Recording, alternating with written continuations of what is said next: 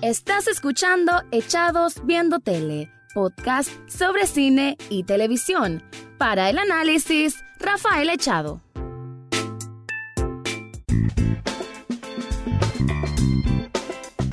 Bienvenidos a un nuevo episodio de Echados Viendo Tele. Te habla Rafael Echado y en esta ocasión, a como es costumbre, les traigo una opinión, comentario, análisis, crítica o review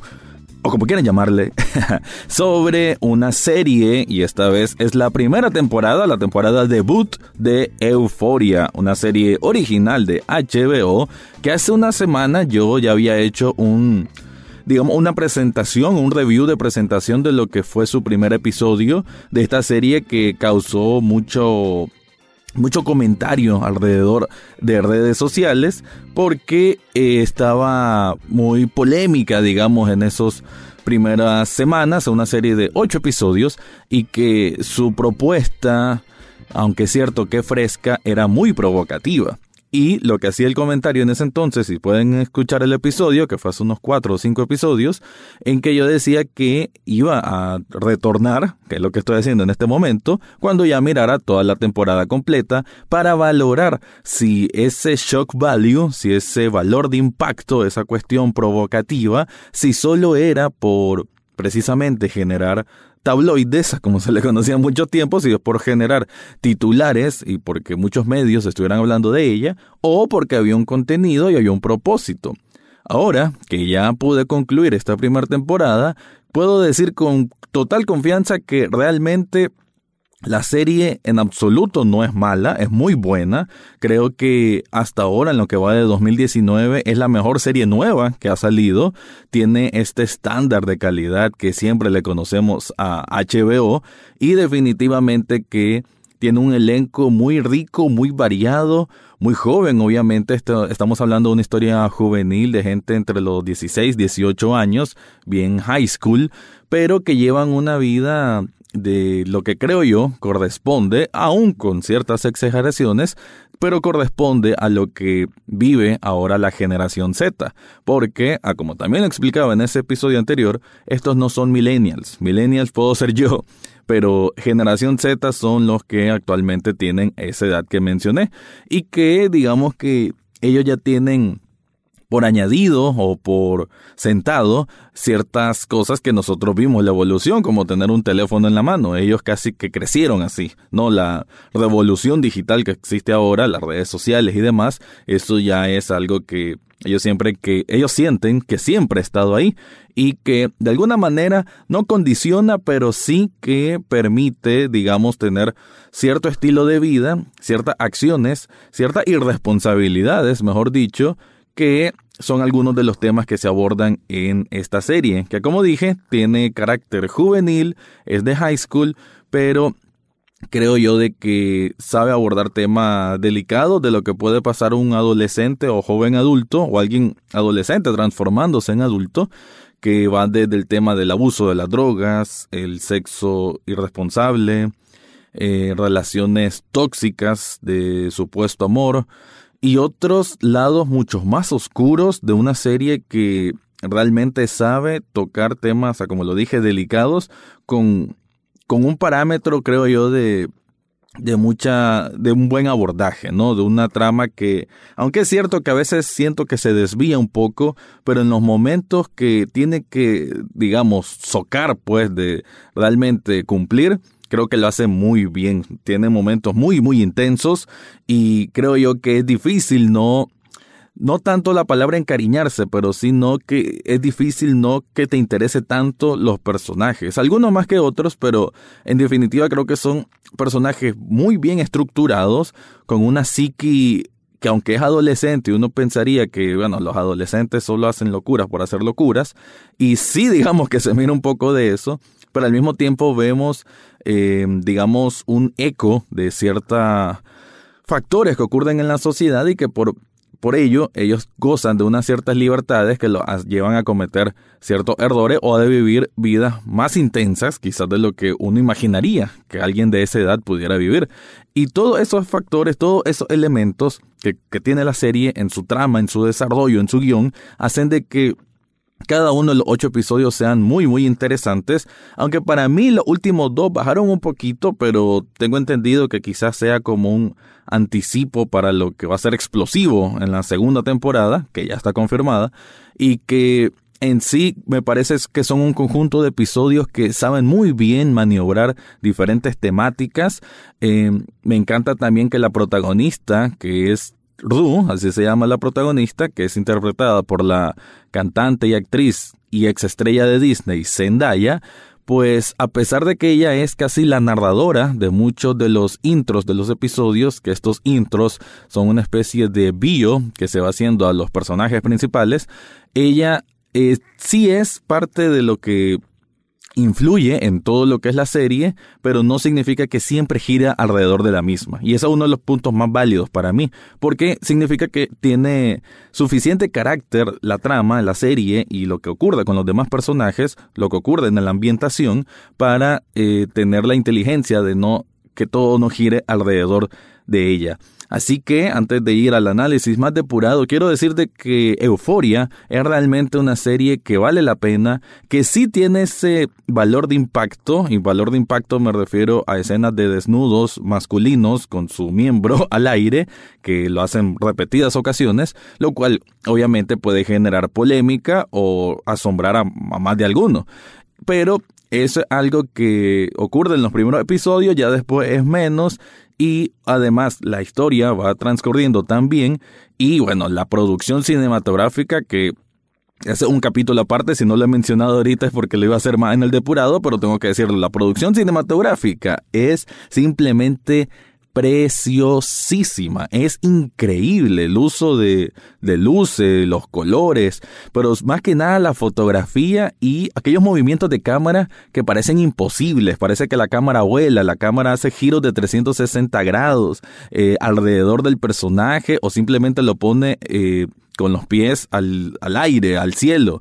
una maravilla realmente en técnicas cinematográficas que creo yo que cualquier amante cinéfilo, cualquier cineasta debe verla, por lo menos en ese sentido de la fotografía y en esa frescura que tiene, porque no recuerdo otra serie o película que hiciera ese tipo de movimientos, que aunque es cierto que ya tienen como un patrón y alrededor de los episodios uno ya va viendo como ese estilo, que lo van de alguna manera repitiendo, no, deje, no aburde. Y eso es algo que también se valora mucho, ¿no? El emplear una técnica cinematográfica y que no llegue a aburrir a pesar de usarla en más de alguna ocasión. Así que en ese apartado, Euforia es un 10 de 10, realmente, solo por fotografía es impresionante. Incluso me también atrevo a decir por maquillaje, ¿no? Porque casi que pusieron de moda un maquillaje todas las personajes femeninas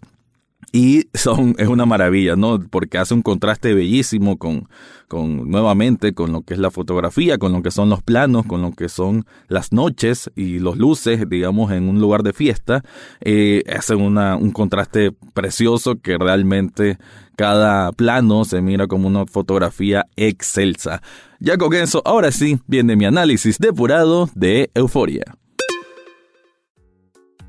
Euforia es la serie adolescente que ningún padre quiere ver. Ese es el comentario superfluo que gira alrededor de la misma, porque aunque sí trata, como lo dije antes, temas vinculados a drogas, sexo, abusos y más de alguna excentricidad, en su forma más pura se define como un drama juvenil auténtico, con una producción sublime y una mirada más cruda a la cotidianidad de la generación Z. Así como comencé el escrito, que voy a dejarles el enlace en estas notas del podcast, sobre esta serie Euforia que hice para el sitio web fuera de foco.com.mx, que de paso les recuerdo que semanalmente escribo ahí, es parte de mi pasión siempre estar escribiendo reviews y también trayéndolos en versión de podcast. Esa es es la manera entonces como hice la introducción para este escrito sobre Euforia, que como lo dije ya en la parte anterior, es una serie que sabe trascender de la simple drama juvenil de colegio. De eso tenemos un montón de series y muchas, muchas no son tan buenas. Ahora se han, atrevido a hacer esto de eso nuevamente, el shock value, ¿no? De como esa serie élite, que lo que busca hacer son novelas adornadas con temas adultos para enganchar al público más joven. Euforia no siento que tenga ese propósito. Creo que el creador, escritor y director Sam Levinson, que hizo esta adaptación de una serie que originalmente es de Israel, hizo un trabajo buenísimo para ir, digamos, pintando muy bien las características de cada uno de los personajes. Que aunque es cierto, Euforia prácticamente se basa solamente en los personajes juveniles o adolescentes. Los padres casi nunca se miran, lo cual también puede ser un poco extraño en el sentido que eh, cómo es que siempre tienen semejanza libertades. Pero bueno, nuevamente es una postura, creo, desde el propio creador de decir de que la generación de ese estilo está... Eh, tiene esas libertades y que por eso quizás ocurran esas cosas. Ru, que es la personaje principal de esta serie, ella eh, comienza recuperándose de una sobredosis que tuvo, que afectó directamente a su hermana y a su mamá, porque fue su hermana menor quien la encontró prácticamente desmayada y vomitada encima de una sobredosis que tuvo. De ahí también mencionar que Ru es un, creo yo que es uno de los personajes mejor interpretados porque no es el mejor, ya voy a llegar al mejor, pero Ru realmente siento que es un paradigma de muchas cosas que ella en su mente, que está atrofiada de alguna manera por la dependencia química de las drogas, no sabe como siempre confrontar con la realidad o no sabe incluso cómo no depender de algo. Eso es, y hay que, que algo al personaje, que es el que es la estrella para mí de esta serie, que es Jules, que es una chica transgénero que llegó recientemente al pueblo donde vive Ru y que se hicieron excelentes amigas. Esa amistad va creciendo algo más, a una dependencia que creo yo una manera de hacer un contraste entre lo que Ru depende de las drogas, que ahora está limpia o intenta estar limpia, pero ahora se hace más dependiente de Jules, que es como una mujer, bueno, una chica muy, muy alegre, muy espontánea, con mucha libertad sexual también. Ella no escatima, digamos, en tener parejas sexuales. No es que algo que le resulte mal, ella lo mira con cierta normalidad. Y, y no tanto. Ella, Rdu no ha tenido esa explosión de intimidad como si lo ha tenido Jules. Entonces, como que encuentra en Jules una persona fascinante y que se siente muy bien de ser su amiga, de estar cerca de ella, de poder compartirle, de poder abrirse. Y esa relación eh, se va a ver de alguna manera afectada por otro personaje que es impresionante y que creo yo que también es de los puntos altos que tiene esta serie, que es Nate. Nate es el típico galán, es el típico quarterback del equipo de fútbol americano de ese colegio, el que siempre sale con la chica pordista, de hecho su novia Maddie es pordista, y él sí que esconde algo muy muy fuerte y es que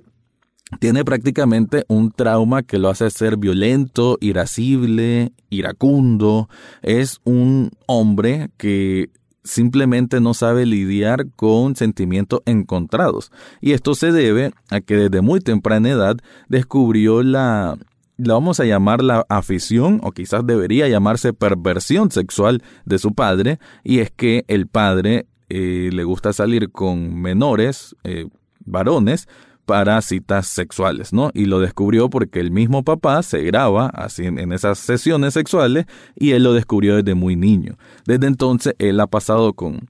como con esa obligación de ser muy masculino, de tener bueno, no, tantas, no tanto el hecho de tener muchas mujeres, pero sí de ser el, el potente, ¿no? El, el masculino, el macho. Pero en realidad esconde como cierto gusto hacia su mismo sexo.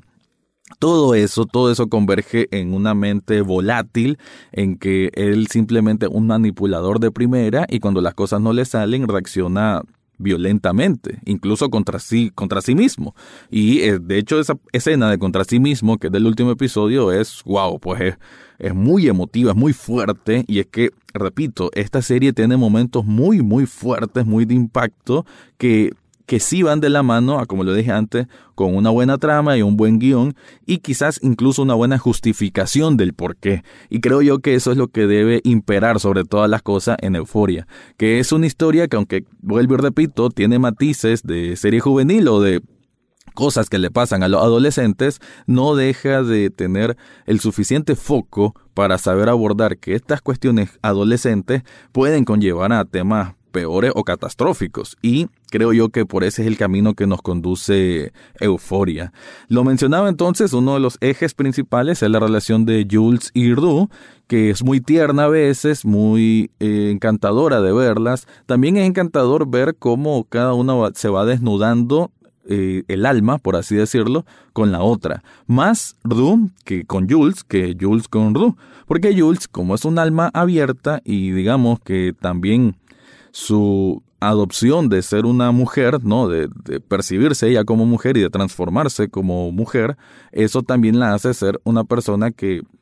digamos que vive una vida más acelerada que, quizás las demás, y eso también la hace tener una visión hacia más allá. Creo yo, bueno, así lo interpreto, que es lo que va a pasar en los siguientes episodios, de que ella quiere trascender a más, mientras que Erdu todavía está descubriendo una vida apenas eh, descubriendo el mundo, porque estaba muy, muy metida en el mundo de las drogas. Por ahí también hay personajes secundarios muy interesantes, como el caso de Fez. Fez es el expendedor del pueblo, un poco mayor que los otros personajes, pero él es un hombre muy callado, que habla así, como muy lento, le tiene un gran cariño a Ardu, la mira como una hermana y la protege además, pero también, al estar metido directamente en el mundo de compra y venta de drogas, se mete con personas muy peligrosas y termina haciendo cosas igual de peligrosas, igual de violentas, igual de preocupantes, porque él, digamos que es un alma muy noble, entonces verlo, que se involucra en ese tipo de situaciones,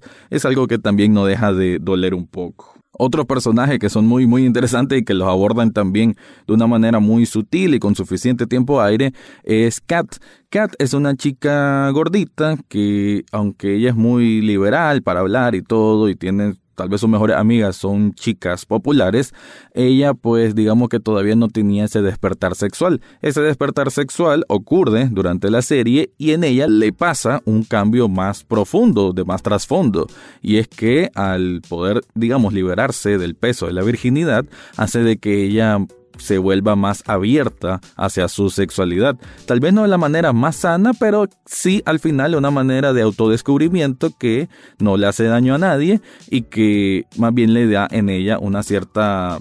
un cierto empuje a confianza en sí misma. Sí le termina causando daño a alguien un poco, pero nada grave, y creo que es parte de las vicisitudes y de lo que ocurre siempre con los amores juveniles. Entonces creo yo que ese camino de autodescubrimiento es muy interesante como lo abordan, muy creíble y que también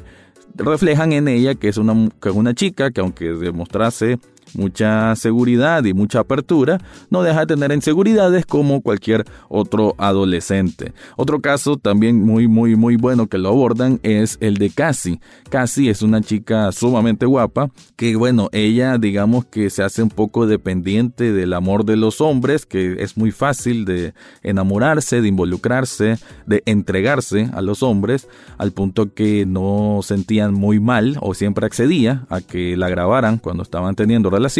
y algunos de esos videos se filtraban en el colegio y ocurre o exponen esta temática de la divulgación de videos sin consentimiento, ¿no? Que ya afortunadamente en algunos países, en algunas ciudades, ya eso está siendo penado y que aquí lo abordan porque es algo nuevamente, como lo dije al comienzo, de esta nueva era digital y, los, las consecuencias de lo que hay en esta era digital. También esto mismo ocurre con Kat, que se involucra con una show de webcam en una página pornográfica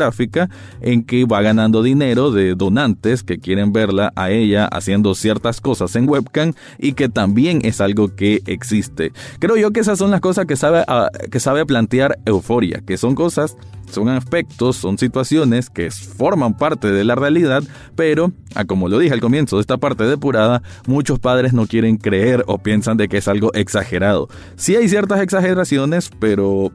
yo creo que no todo, todo es sumamente exagerado, no es todo es fantasía, muchas de las cosas que se ven ahí ocurren, sabemos que hay muchas cosas que ocurren bajo cuatro paredes y que mucha gente no quiere pensar que sí existen, pero sí existen. A manera de conclusión, quiero decirte que Euforia es una de las mejores propuestas nuevas que hay en este 2019, si no la mejor hasta ahora, pienso es la mejor y que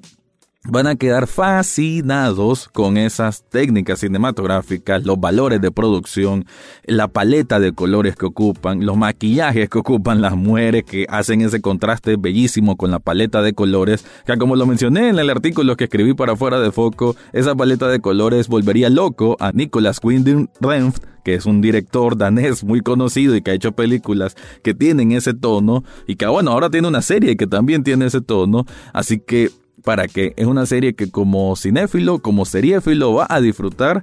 Prepárate para esas escenas de frontal nudity, pero nada tampoco que deba, ah, pues, desmayarte por ello, ¿no?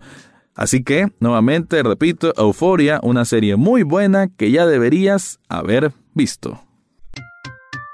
Eso fue todo por hoy en Echados Viendo Tele. Recordad seguirnos en Facebook, Twitter e Instagram. Además, podés estar al tanto de cada episodio en Spotify, iTunes, Google Podcast o hasta en YouTube. Gracias por escuchar y será hasta la próxima semana.